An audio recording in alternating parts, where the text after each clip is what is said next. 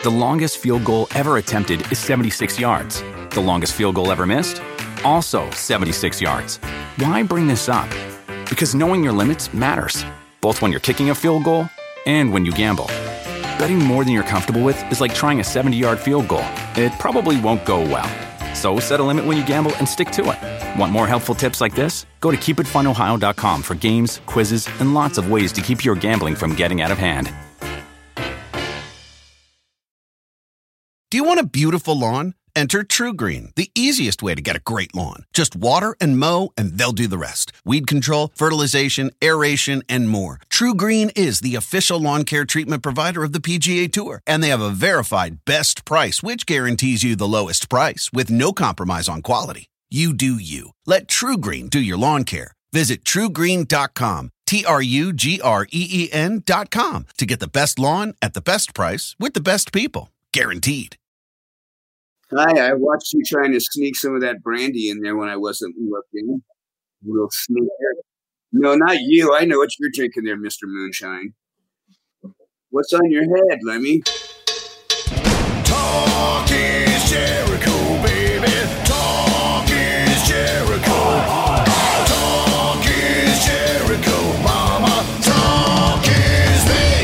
welcome to Talk is Jericho. It is the pod of thunder and rock and roll. And let's get the weekend started with the patented, here we go, Duff McKagan joke of the week.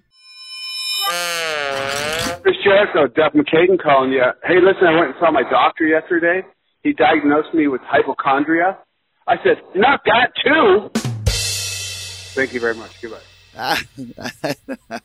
I like that one. Stacy said she didn't get it. He's got hyper, he's got hypochondria, which means he thinks you have every disease.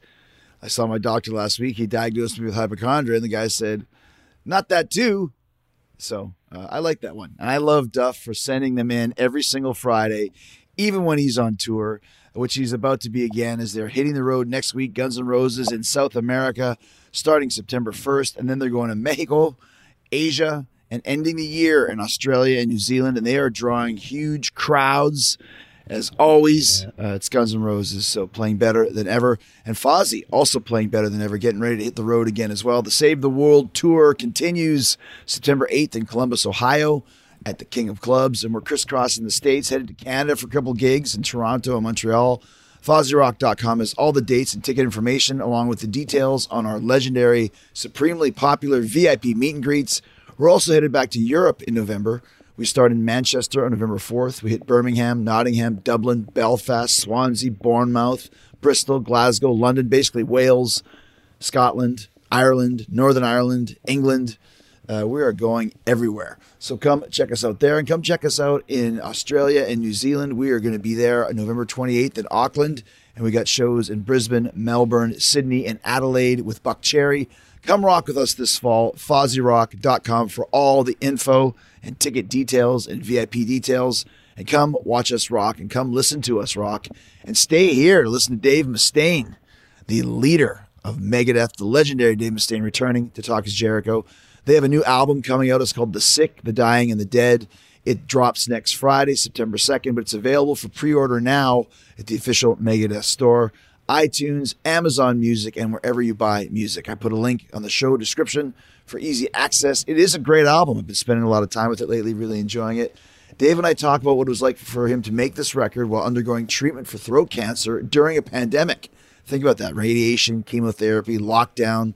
He gets very candid about what the experience was like, how his battle with cancer changed his life, his music, and his unique singing voice, and why he feels that he is a vocalist, not a singer. We talk about Kiko Loureiro from Angra joining Megadeth on guitar. I'm a huge Angra fan, of course, obviously a huge Megadeth fan. He's been there for a few years, and how that's been for Dave and the guys to acclimate to him. Plus, Dave shares some stories about Metallica's early days, rooming with James Hetfield, uh, touring with Exciter, Canada's own Exciter, getting rides from Cliff Burton to and from Metallica rehearsals. What exactly uh, Dave contributed to a Metallica song that Cliff taught him from Lynyrd Skynyrd? You can hear about that. Never heard that story before. Dave's also a black belt in karate and taekwondo and working toward his black belt in Gracie Barra Jiu Jitsu. Dave's sensei travels with the band when they tour. We talked about that as well and a whole multitude of other subjects. Uh, great to talk to Dave Mustaine. Uh, always a good guy to talk to, and uh, my friend. And he's here. He's back on Megadeth, right here on Talk is Jericho. The sick, the dying, and the Dave.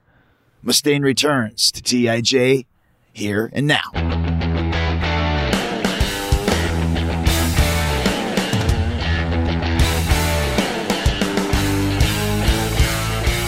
All right. So uh, it's been a long time since I saw Dave Mustaine. And in the midst of doing press, you had to take a, a 30 second break in between interviews here.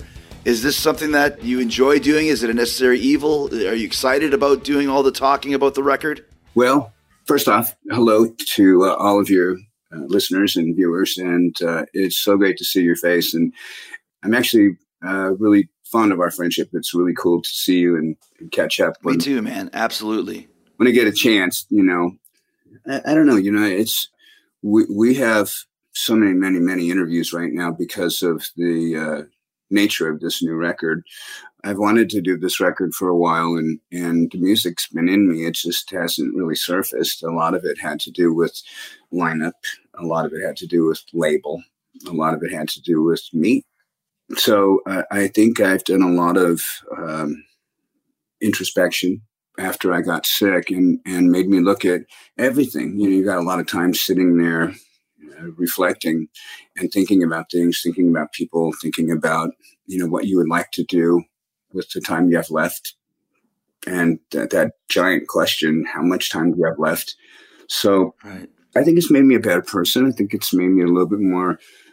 I don't know. You, if you've seen any of the interviews as of late, there's a different kind of tone, I guess, that, that I'm feeling. It just there's a different vibration I'm feeling. You know, they, they talk about Tesla and about how uh, I think you guys played detuned, but back when we were playing in A440, the frequency 440 was supposed to have been a frequency that they tuned their instruments to. For your listeners that don't know what I'm talking about, the second string on the guitar, the, not the fattest one, but the second fattest one is an A, and it needs to vibrate at 440 vibrations per second, I think it is, or minute or something. And the true frequency was supposed to have been 432.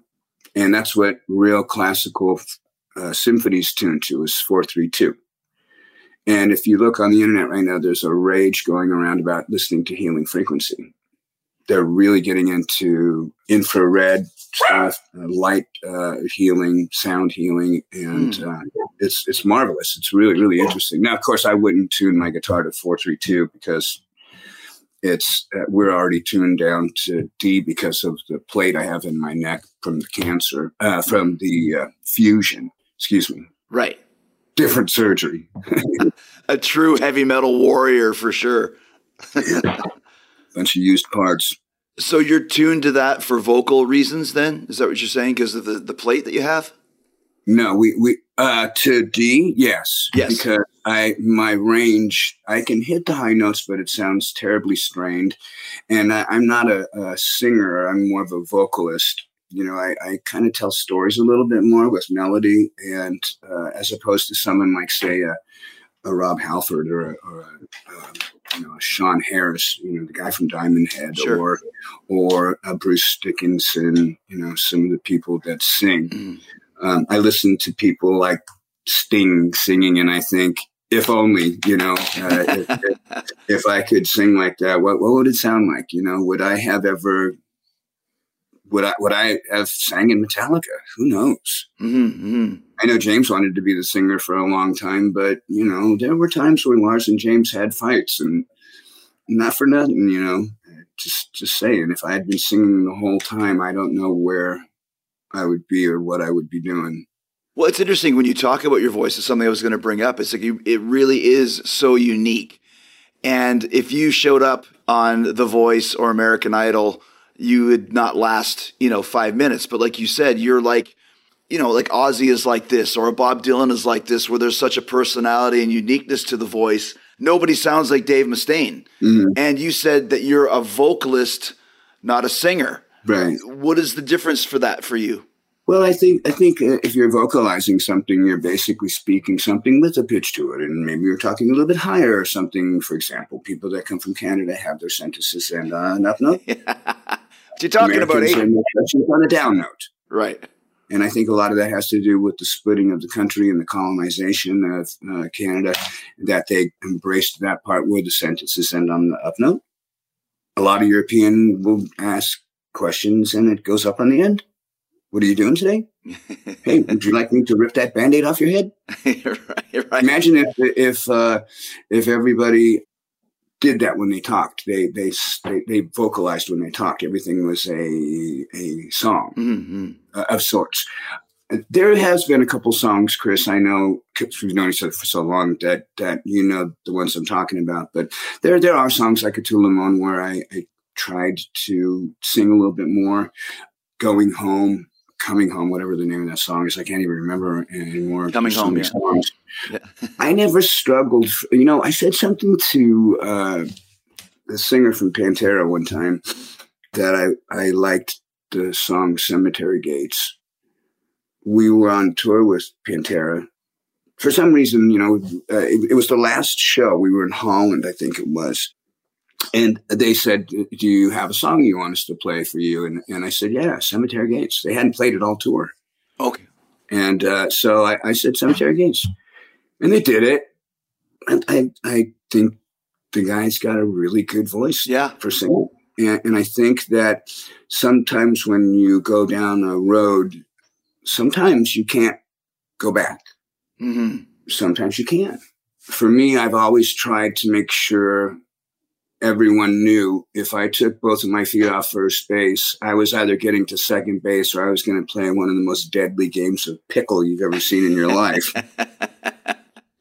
So, how was your voice affected? So, talking with Bruce Dickinson five, six years ago when he had tongue cancer, Mhm. he said when he finally came back to sing, he had a lot of issues with the saliva in his throat and that sort of a thing. And obviously, his voice now is maybe better than ever, at least in the modern era.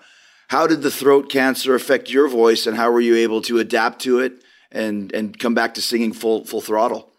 Same thing. I have uh, issues with my voice, with uh, saliva. See, I think what happens is when your head goes inside of that radiation chamber, there are certain things inside of your your body that is not going to survive. And you're hoping that you push the envelope to the brink of death of the organ until it's had enough. And then you stop and you let it convalesce back to normal health. For me, fortunately, a lot of the stuff that was damaged is coming back. My memory was totally foobar, and I'm starting. to Really? Yeah, I, I would be in the middle of a conversation, and and uh, I have to ask the people that I love that are around me to help me because of, you know, what happened uh, with all of the radiation and the chemo was gnarly too. I had a lot of chemo too Mm. be talking about something and sometimes depending on what part of the day it is i'll just be tired or the medication will catch up with me and, and i'll uh, forget what i'm talking about uh, i'll get on a tangent because i have so many stories i want to tell we'll be talking about something and i'll think oh yeah and then it's like oh shit i forgot what i was saying you know Right, right, right, right, right. You have a, a metal heart too. spiders spiders now my nipples get harder on you chris you know that of course, per, that, nothing's No, changed, was- Dave. Nothing's changed. oh my goodness. Well, Dave, like like you mentioned, when you come, obviously you hear the word cancer. You know, all of us were worried about you. But was it something that was? How bad did it get? I mean, was it something that was always manageable? It seemed like you kind of got through it.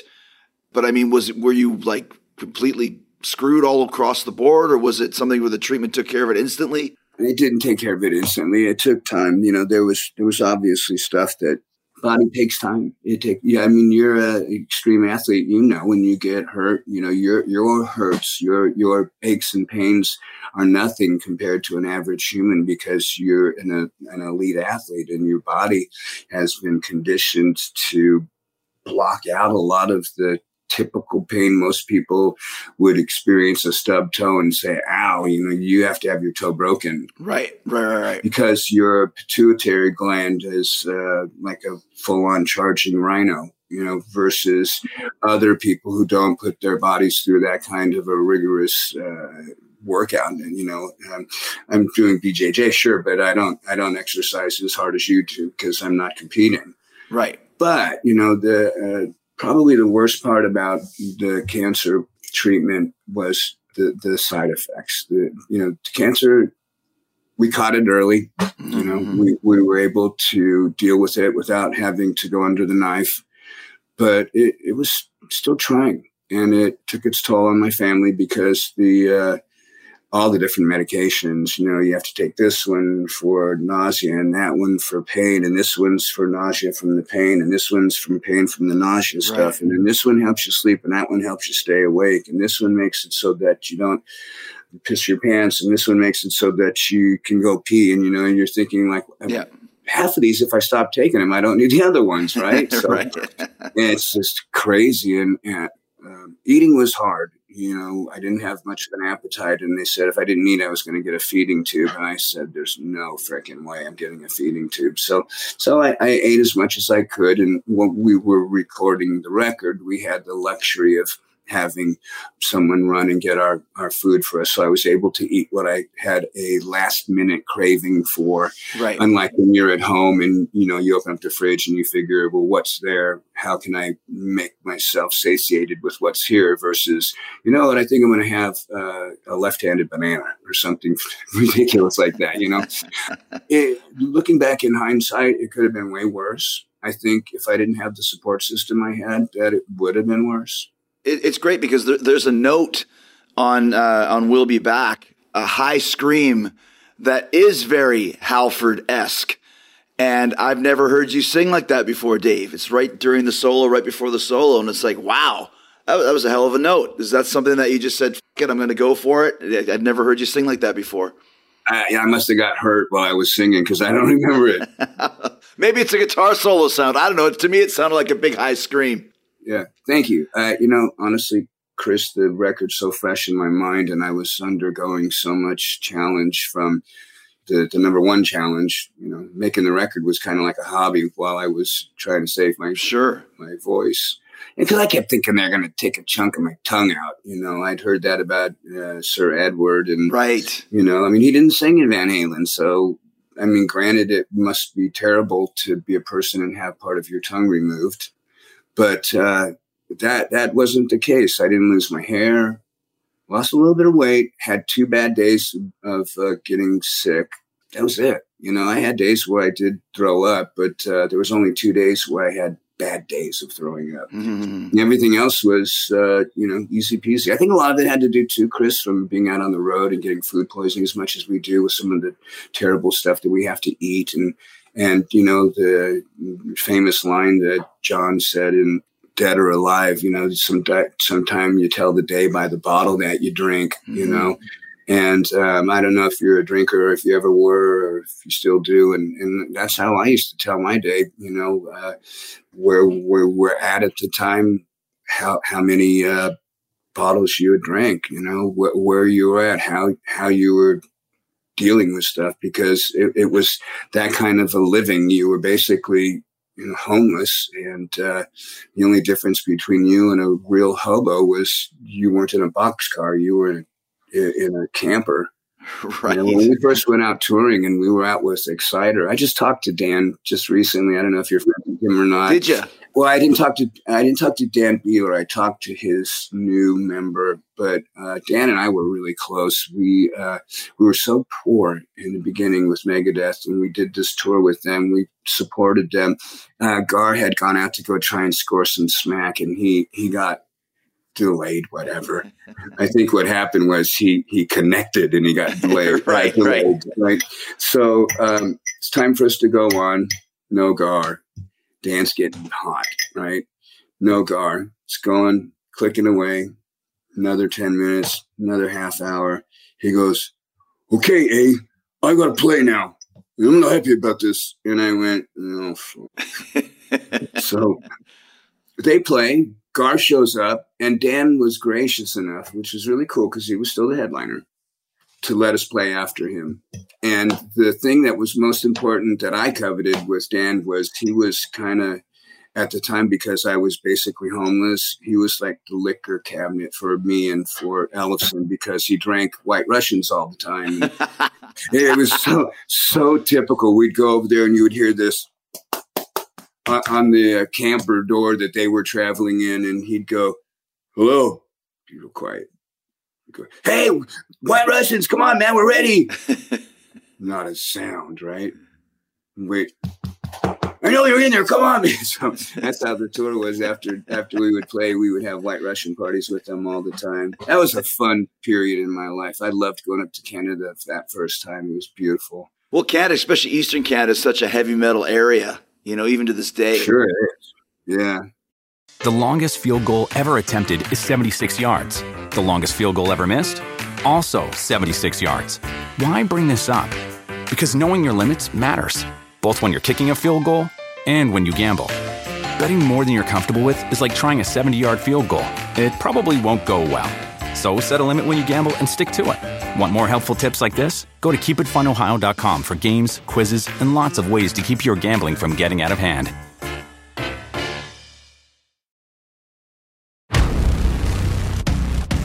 You've been through so much. I it's great hearing those early stories, and you're talking about now all the trials and tribulations you've been through. Has that changed your your, your attitude?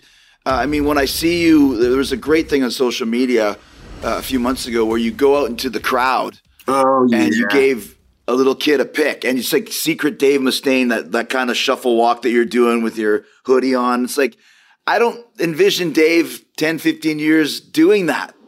Which is amazing. you don't envision me doing that? I don't envision you doing that maybe 10, 15 years ago. Maybe you did, but but it's to see Oh. that now, it's just like a whole it looked like a whole new mindset for you. Yeah, I've always been cool to little kids, you know, and and uh, I've tried really hard to just do what's not normal. You know, the norm is to be, you know, hard ass and not to kids, you know, not not to women, you know, not to old people.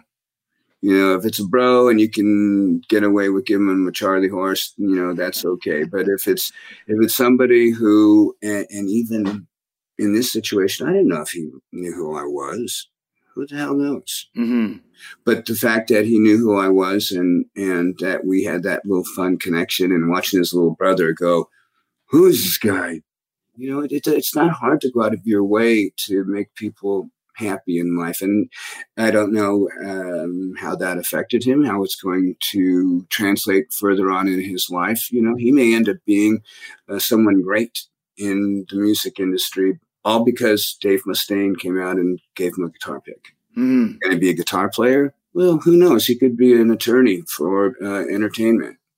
You know, he could be a uh, super powerful uh, magnet in a record label or in management. Who knows? Maybe, maybe he, maybe he was uh, somebody in class that digs numbers, and and that just made his brain just go to a new level. You know, Einstein had said that uh, humans use approximately three to eight percent of their brain, and geniuses are the only ones who get up near the eight percent level. And I thought, good God, Chris, could you even imagine what people would be like if they could use more than that three percent, or the geniuses that can get up to eight percent? You know what I'm saying? Oh, totally. think what things would be like because I, I I had seen this thing. You know, I, I'm a lot of people don't like me, and and that's okay. I say stuff that makes a lot of people uncomfortable, and I don't do that to make anybody mad. I I like to bring things to the surface and have people find out for themselves the truth. Hmm. This is a lot of the stuff that you know we sang about in the beginning because it was it, you know it wasn't trendy. Trendy is a terrible word for anything associated with Megadeth. It was it was provocative. Right, it was poignant. You've always had that lyrics that make people people think a little bit. You know, Yeah. And this record too. I mean, there's a lot of lyrics on about war. I find in this, you know, and obviously, you know, the, the the first song, "Sick, the Dying, the Dead," is probably was it about the bubonic plague? Is about the Black Plague? I mean, there's a lot of history in in the lyrics that you write, Right. and that's to educate, or that's what you enjoy writing about. Metaphorically, Chris, I think, you know, Soldier On isn't about war. Yeah. Although it says soldier and it has uh, marching cadence at the end of it, it's a song about the, the inner conflict you have to make with a relationship, somebody that you know that uh, it's bad for you. You know, if you love something so much that you're willing to walk away from it, there, there's something very inherently evil going on there. And my drug use was so rampant when a lot of the songs like like tornado of souls was about um, me having to walk away from this relationship. Soldier on talks about this person who has gotten so enamored with this double life that they're living that now all of a sudden the road is his mistress and the stage is his wife. He doesn't care about Hmm. family. He doesn't care about children. He doesn't care about wives commitments or anything. Uh, wherever he's at, whatever it is that he's doing. You know, he could be a musician. He could be, you know, a proctologist for Right. all I care. And you've got other songs like "Life in Hell." Is another song that's very much like that. Mhm. uh, could it come across as uh, you know a, an occult like song. No it's more again about the relationship stuff. Dogs of chernobyl. Is it about uh, meltdown? Well it's about a relationship. Somebody leaves somebody on their ass and they don't know what happened. Poof they're gone. I watched that b uh, grade sci-fi flick on chernobyl. It was a real schlocky movie. And i i uh, noticed one scene in there where they they these young kids had gone on this excursion out to uh, Pripyat to, to go see Chernobyl.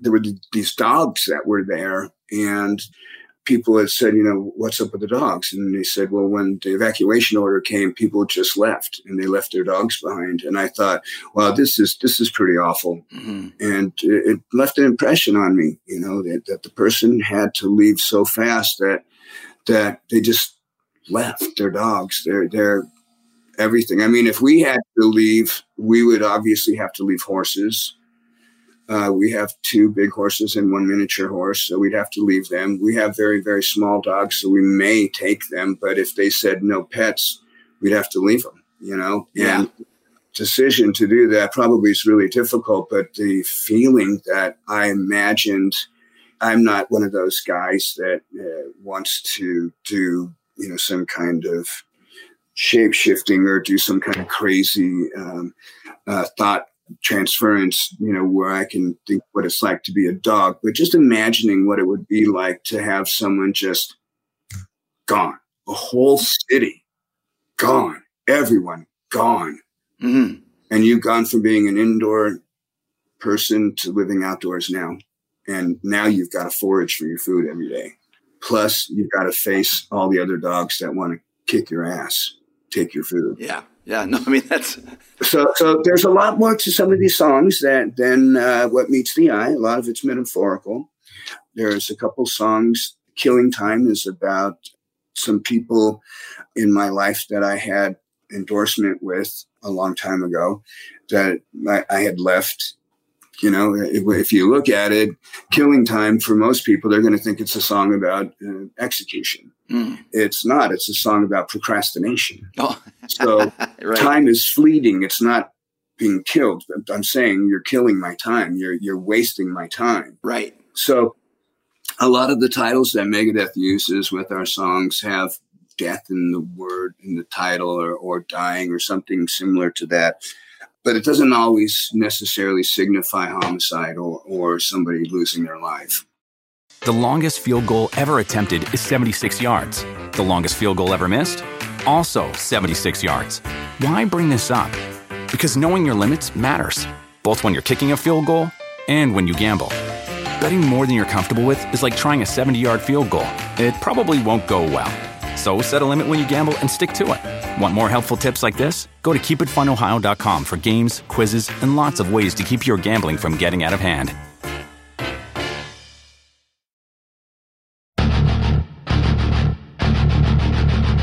I love uh, the sense of humor that you show sometimes in your songs. Obviously, this record is very fast at times, great riffs, great guitar playing as always. But I think in listening to it, this might be surprising. My favorite song that jumps out to me right now so far, uh, amongst many, is Mission to Mars. And the reason why is it makes me smile. It makes me laugh when it's like, you know, 300 million miles isn't too far away, and then you, yes, it is. Like there's these little. Yeah. It reminds me of It'll a, take a light year or two. yeah, or three. You know, and like that's fun. It reminds me of like a thousand times goodbye, where there's these little kind of asides, and it's very much knowing you. You know. Uh, very much a Dave Mustaine style of just little sarcastic little Snarky. quips, snarky. Yeah. But it's great. Like it really does connect with me, and I'm sure with with a lot of your fans when you do those types of things. Thanks. You're the only person who's mentioned that yet, Chris. Really, it's the it's it Yeah. jumped right out to me the first time I heard. it. I was like, "What was that? Rewind it, rewind it." You know, Yeah. or, or, or scroll back, shall we say, in this day and Yeah, age, yeah, right? Did you know that we released cassettes on this thing? Really, And I had gotten the shipment from them that had these really awesome, awesome collector's item records. I'll send you one. The lenticular ones, you know, the lenticular one, like the tool cover, that uh, Anima one, where you flipped it back and forth and the guy rockered on his behind. yeah, This is a lenticular one, but it's not like that. It's like one of the three dimensional ones. mm. and, and we did that for the, the disc. We've got a dual gatefold record with 180 gram German vinyl discs.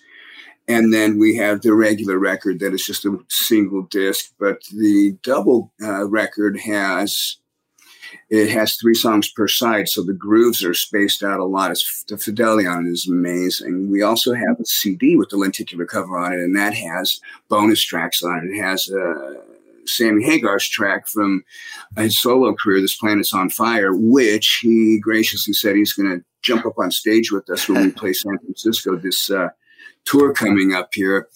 I hope we get a chance to do it. I hope he's there. You know, uh, I had mentioned something to Marty Friedman when we were playing in Japan coming up in February at Budokan. Would he play with us? And he said, yeah. And then he writes back the days that he's out of the country and he's not there. So, oh, you know, all these years we've been waiting for the perfect opportunity to do a, oh a song together. You know, Budokan was a place that we were supposed to play together. It was something that Marty really loved. And sadly, at the time, we were unable to do that. We had a, a stint where the band was trying to get sobered up. And, you know, I had gone into treatment. And while I was there, the guy from Milli Vanilli was there. And the manager came and got him and took him out. And consequently, he died that tour. Mm. And I had been told while I was in, in the treatment center that, you know, when you get out of treatment, that you need to go and just chill. Mm. You need you need to get a support system, basically. So uh, I was planning on going home, and we had an agent at the time named Andy Somers, and he booked us to go right after I got out of treatment to Japan. And I went, "You're out of your mind. You need to cancel that." And I didn't think it was a big deal, but it was heartbreaking for Marty. This is the first time since that time back in 1992 jeez, it's been 30 fucking years since that episode happened where we get a chance to play Budokan. And I talked to Marty, he was down for it, and then it's scheduling. that would have been huge. That would have been huge for people. Yeah, It would have been really cool. I asked him what song he wanted to play too, and he said Tornado. And and Kiko's the only one that's played Tornado right besides Marty. You know, it's great to see how much emphasis the, the guitar world has put on that particular solo. Mm. you know, when you're writing a song, you never really know what's going to happen. You know, when we did my first book, I'm a best-selling author, Yep. and I had a book come out several years ago. It was my autobiography, and one of the things that the attorneys kept saying was, "You got to make sure that you don't invade anybody's privacy." And I didn't really know how me telling my story would invade other people's privacy, but there were a lot of instances, and they're too long to go into, but there were a lot of instances whereby me telling my story would implicate somebody else or, or reveal something about somebody else that they don't necessarily want somebody to know. Right. Yeah, I was with my one friend, and he was a chronic toenail biter. You can get sued for that. Yeah. Oh my God. you mentioned uh, you mentioned uh, Marty, and then you mentioned Kiko. I- I've been an Angra fan since 1994. So when you brought Kiko Loureiro into Megadeth, it was it was a big deal. I was a big fan, and now it's two albums later, and he's actually helped write quite a few songs on this record. So Yeah. the chemistry is there, the trust is there for you to to take his riffs or whatever it was. I mean, obviously that's worked out hugely for Megadeth and for you to have him in the band. Right. You know, with, with everybody, there's a, a learning curve. Sure. You know, I had to learn a lot about him and, and he had to learn a lot about me. And one of the, the humorous sides about us trying to get Kiko into the Megadeth mindset, I asked them to read the lyric prior to playing the part. I said, it's important that you know what the song is about so that you can mete out the proper amount of emotion, emoting and not knowing what the lyric is about. You have a frenetic solo over something that should be a little more somber. You've missed the plot. Interesting. So we were goofing around, and I was working. It's a it's a little video clip. I don't know if it's ever got to many people to see it, but we posted it a while ago. And, and I was sitting there and I'm looking like this right now up at the monitor on my Pro Tools rig, right? At that face that you get, right? and Kiko's sitting next to me in a chair and he's whittling away on his guitar. I'm trying to do one of his solos. And he goes, Hey, Dave, I think I have a guitar, an idea for the solo. And I said, Okay. And I look at him and he starts playing reggae. And he was f***ing with me course, but I, I, was in no mood at that moment for him to do that, right? So, you know, Kiko has a very playful nature. He's very much like a, a cat, you know, with the way that he uh, kind of plays around with certain things. You know, I think the difference between dogs and cats are, are pretty obvious. Kiko's very cerebral with his thoughts. They're very calculated and he's very much in, in his I don't want to say his own world because that sounds disrespectful, but Kiko is very happy with his life and where he's going. You know, we all face challenges at every every stage in our life, and this is no different than, than anybody else. Going out on a two month tour when you have a set of five year old twins is challenging. But uh, I think that the success of the record right now is is uh, setting the stage. And you know, as, as things change uh, for us with our careers, as we start to learn how to conduct ourselves as businessmen, start to put a little bit of money in in the bank, start to get a car, get a house, you know, start to save some money and, and plan for the future. You know, th- those are things that are all happening right now with Kiko and, and Dirk as you know, him being an Angra fan, he's been at this a long time. This is really great now because I told him when I first met him, I said, Your life's going to change, man. Mm. I, I, don't care how big you think Angra is, you know, because I liked Angra too. But I said, You're going to go from being an Angra to being a star in Megadeth. And I said, If you play your cards right, you'll end up being a superstar. Mm you know, I, have always tried to paint a picture of the dynamic. I think with the band, you know, you sometimes the success of a band is based on the makeup of the, the pyramid of the band. You know, you've got your your marquee player, much like in hockey, you've got your goal scorer, your soak, as it will, and then you've got your B grade players, usually your supporting cast, then your C grade players, your defensemen, and then D grade, which are your grinders, you know, your utility players. So, right um, you know this more than I would, being Canadian and probably skated a lot as a youth. So you know the establishing that hierarchy around your your franchise player is uh, what the success of the team is built on. So when you have a band that's got say four guys, we'll keep it simple, and all four guys they just play an instrument. They're not musicians. They just play instruments. They'll never make it. They'll never make it. So you have a band of four guys and they're all musicians. Will they make it?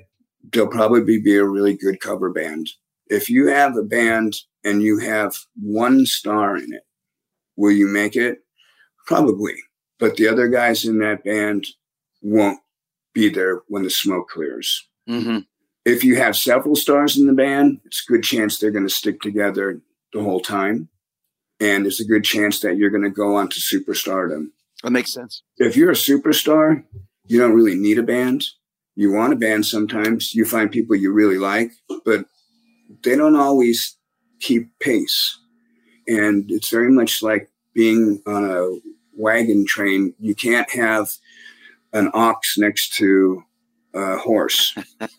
they're they're unevenly paired up right? Right. I don't know if you've had to make any of those terrible things we call lineup changes. Oh, plenty of them, yeah. The worst part is the worst part is when you have to make a lineup change with a friend. Like if you are playing in a band and you've put it together with high school mates and you have to say goodbye to somebody. That's always painful because uh, usually the saying I've always said: if you, if you get in the band with a friend, be prepared to lose both. I think, you know, when you have to say goodbye to those guys, a lot of times the friendship's over. So that's a caveat for young musicians to, uh, you know, uh, if you hire somebody based on their ability to play, then you don't ever have to explain to anybody why you've got a bad bass player. right. Well, he's dating my sister. Well, great, but he sucks. Can't even play bass and confused. The longest field goal ever attempted is 76 yards. The longest field goal ever missed? Also 76 yards. Why bring this up? Because knowing your limits matters, both when you're kicking a field goal and when you gamble. Betting more than you're comfortable with is like trying a 70 yard field goal, it probably won't go well. So set a limit when you gamble and stick to it. Want more helpful tips like this? Go to keepitfunohio.com for games, quizzes, and lots of ways to keep your gambling from getting out of hand.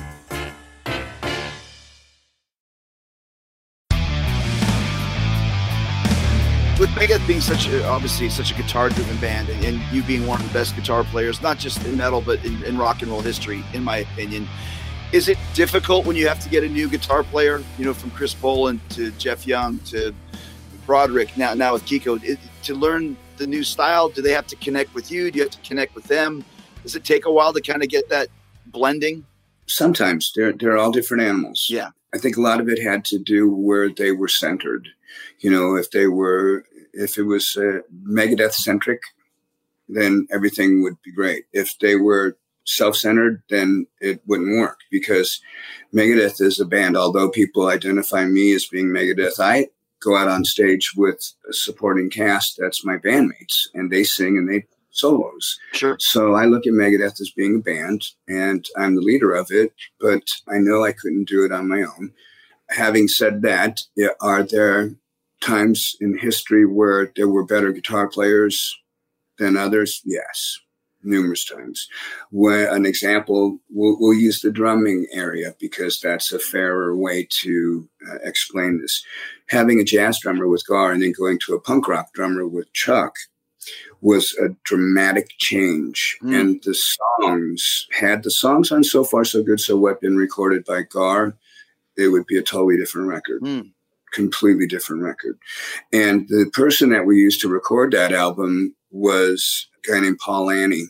I think he did us a pretty terrible disservice uh, recording that record because he had Chuck record the songs on drums with no cymbals. Hmm. So he played the whole drum set with no cymbals. And then when it was time to do the cymbals, he came back after the fact and played the cymbals. Really? Very, very strange. Uh, he said that he did that for separation. And you know, I, I couldn't see the merit in doing that. And it wasn't long until I let him go. Because his way of recording just didn't jibe with yours, right? Well, I never heard that before. I had heard that Peter Gabriel had done the uh, War Without Tears record without cymbals. The whole record didn't have cymbals on it, from what I heard, if I remember right. Do you know that one song? Yeah. If looks can kill, they probably will with days without frontier. yeah, War Without Frontier. Yeah. Yeah. So uh, no cymbals on that record. That's why front of house guys use that to tune the uh, PAs so many times when you go in concert. If you're there early and you're hearing the front of house engineers tune the PA for the upcoming bands, they'll use that track because there's no high end white noise coming off of the track from the cymbals. I know you know this, but I don't know that very many of your listeners would know that. And and there's always interesting stuff to to learn. You know, when you and I talk, I, I learn stuff about you, you learn stuff about me, and there's always stuff about the industry that we talk about that most people wouldn't hear. You know? I wanted to ask you another question along those lines on the "We'll Be Back" sure. video. It's a great clip on the beach. There's a, there's a big violent fight. It's a very uh, almost Saving Private Ryan fight to the death, but it's almost like the origin of the the see no evil, hear no evil, speak no evil, Vic Rattlehead. Um, Vic was about see no evil, speak no evil, and, and hear no evil. My mom used to sell imported junk. She would get stuff uh, from these magazines. And I don't know what she was thinking because she lived in an apartment about the size of a one car garage and it had two little bedrooms that were about the size of two Volkswagen garages. That was the size of the whole apartment. Mm-hmm. Hetfield lived there with me when when we lived together at the end of Metallica. Once we uh, let Ron McGovney go, James had to move out, so he moved down there with me in that place. And mm-hmm. you know, my mom would have this, this stuff, so she by no means was a distributor of anything. She had like a couple shoeboxes of junk she was trying to sell people, and had that one little little thing, three monkeys, you know. Yeah. Seen over here, no, no, yeah. And so that was kind of like what I took with me through life, you know, do do the right thing to others, treat them the way that you want to be treated. See no evil, speak no evil, hear no evil. And you know what? You'll get through life. And by the time I had gotten to be an adult, I had pretty much simplified it. And I had said something to someone when they had asked me about, you know, what I had hoped for my son. I said, you know, I have only two things. I hope that he he uh, will at some point in his life read the Bible, and I hope that he's a black belt in a martial arts style because he'll have all the wisdom he needs, and uh, he'll know how to take care of himself, and he'll be able to pursue any line of work that he wants to do if his heart's right. I, I'm very proud of both of my kids. I think that they've done really well. A lot of people thought that my kids would end up being my son would be Keith Richards and my my daughter would be you know like Nancy Spungen or whatever um, Spurgeon whatever her name was but uh, yeah I've been really blessed in that area you know having a strong wife uh, really had a big part to do with that The longest field goal ever attempted is 76 yards. The longest field goal ever missed? Also 76 yards. Why bring this up? Because knowing your limits matters, both when you're kicking a field goal and when you gamble. Betting more than you're comfortable with is like trying a 70 yard field goal, it probably won't go well. So set a limit when you gamble and stick to it. Want more helpful tips like this? Go to keepitfunohio.com for games, quizzes, and lots of ways to keep your gambling from getting out of hand.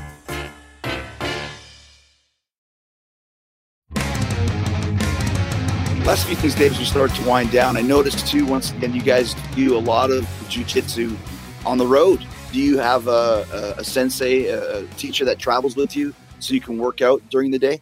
Yeah, he's a fourth degree black belt in Gracie Barra uh, Jiu Jitsu.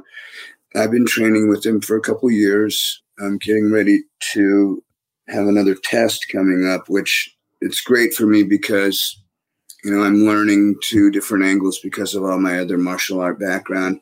I'm learning the Olympic style and I'm also learning, you know, self defense style, which is a little different. You know, the moves are uh, in self defense, they're obviously you know, you're defending yourself, life or death kind of thing. And the Olympic one is where you're just going for points and uh, stuff like that. So, learning the history, I, I uh, had to learn when I got my black belt in Ukidokan with Benny the Jet. I had to learn about him, about Native Americans, about his career. That's how I fell in love with the guy. He was just such an amazing hero. And when I got my second black belt in uh, Sangam, I uh, had to write a, uh, an essay on on Korea, which was uh, interesting. So you know, I just didn't go into some place and and just go to a multi level marketing martial art place and go buy a black belt. It's been it's been a lifelong process since I was twelve. Professor Reggie trains me. He trains Kiko. He trains my son. Several of our crew train with him it's just a fun environment because the guys in Five Finger Death Punch have their trainer out with them too. When we were out with Trivium, the singer for Trivium had his trainer out. So there's a lot of people that do BJJ, and and there's not really that big of a difference between Gracie and and uh, some of the other jujitsu schools. I like Gracie because there are 900 schools. I like it because it's consistent training from one school to another. I, I, like the fact that when you go in there, you don't hear the uh, our style is better than your style stuff. They used to do that in the beginning, but I don't have to deal with that. That's one of the things that usually makes me know I'm in the wrong place when you go in there and the guy's saying his style is better than anybody else's because you know what? A gun is going to eliminate your style in one click. I went to a school up in, in Canada where uh, George St. Pierre trained, and I was so thrilled, Chris. It was so awesome. You know, uh, I don't know if you know him personally, but uh, I don't. I'm a big fan of his. Uh, he's classy like you are, and I, I've noticed that the UFC is starting to do a little bit more of the drama stuff, Mhm. a little bit more uh, following in line with what you guys are doing Mhm. um, with the backstory. I've never heard anything that he did. I do know that the TV show that they have now with the UFC does a lot of that backstory stuff and trying to build, you know, Sure, the characters. rivalries and stuff. Yeah, yeah. But he was a guy I just I dug. Like when I first saw Conor, I dug him, and then towards the end, I, I uh, so much stuff happened where I just kind of lose track. You know, the phenomenon wears off, and and you go on to a new fighter. Sure. I gotta tell you, I've I've always uh, been a fan of George ever since first time I saw him fight. There's a lot of other guys that I really dig too that are real classy fighters and. Way back in the day when the Iceman used to fight, Yes. He- God, uh, yeah, Chuck, he was the man. He came to one of our concerts before, and and I remember meeting him, and I I was just just standing there like I'm scared. the first time in my life, I'm really scared standing in front of somebody. It was so awesome. So you mentioned Five Finger and and and you tour with Five Finger, you tour with Lamb of God. I think it's such a great idea and, and so, so smart for you to tour with a newer band. Not that Lamb of God or Five Finger are newer, but you could go out with you know other thrash bands from the '80s. But it's it. I think it puts Megadeth on a completely different level when you're doing these co-headlining tours with bands, you know, mhm, radio bands, shall we say, in a lot of ways. mhm. I mean, it's smart.